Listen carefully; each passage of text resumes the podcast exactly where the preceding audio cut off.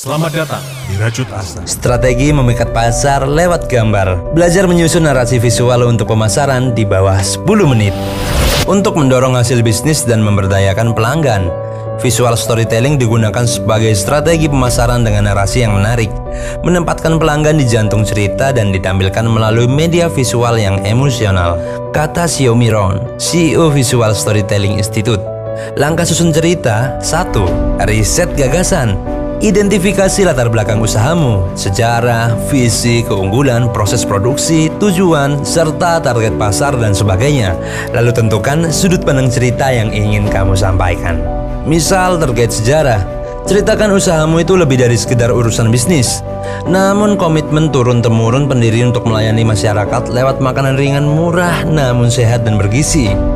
Ingat, Pilih hanya satu sudut pandang saja ya, agar ceritamu itu fokus. Untuk sudut pandang yang lain, bisa kamu susun lagi untuk seri penceritaan visual yang selanjutnya.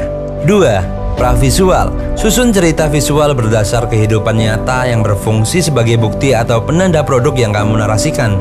Siapkan setting lokasi foto, ragam produk, jenis pencahayaan, pakai studio atau outdoor atau light, hingga talent yang relevan. 3 Visualisasi cerita. Tidak semua gagasan bisa divisualisasikan. Pastikan sejumlah gagasanmu bisa difoto. Pilih segmen atau momen yang melibatkan sebuah kerja produksi atau rantai distribusi Daripada menyusun gambar terkait visi usaha yang sulit digambarkan secara nyata. Membangun narasi visual berdasarkan kisah nyata sehari-hari membuat pelanggan seperti bercermin atau melihat dirinya sendiri. Jika ceritamu menyentuh hal tersebut, bersiaplah pelanggan bakal jatuh hati pada produk dan layananmu. Siapkan naskah atau copywriting. Visual foto memang tak terbantah sebagai bukti, namun sering kali lemah dalam makna. Siapkan copywriting sebagus yang kamu bisa. Gunakan diksi yang menarik, bertenaga namun tetap relevan. Pilih kalimat judul yang memikat, langsung dan mudah dipahami.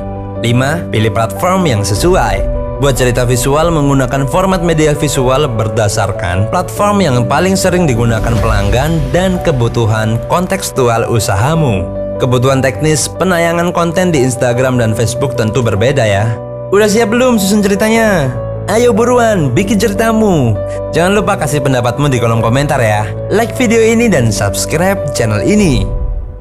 Hai Prajut, temukan Rajut Asa juga di Facebook, Instagram, dan Youtube. Sampai ketemu lagi para Prajut. See you.